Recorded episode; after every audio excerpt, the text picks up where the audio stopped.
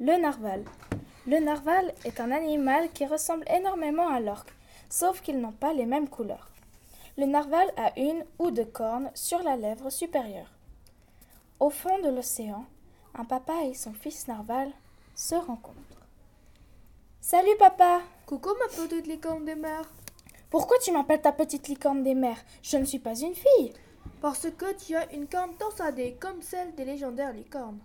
Ah bon Et à quoi elle me sert Chez les mâles, comme toi et moi, elle sert à se battre pour conquérir la femelle qui, elle, n'a pas de corne.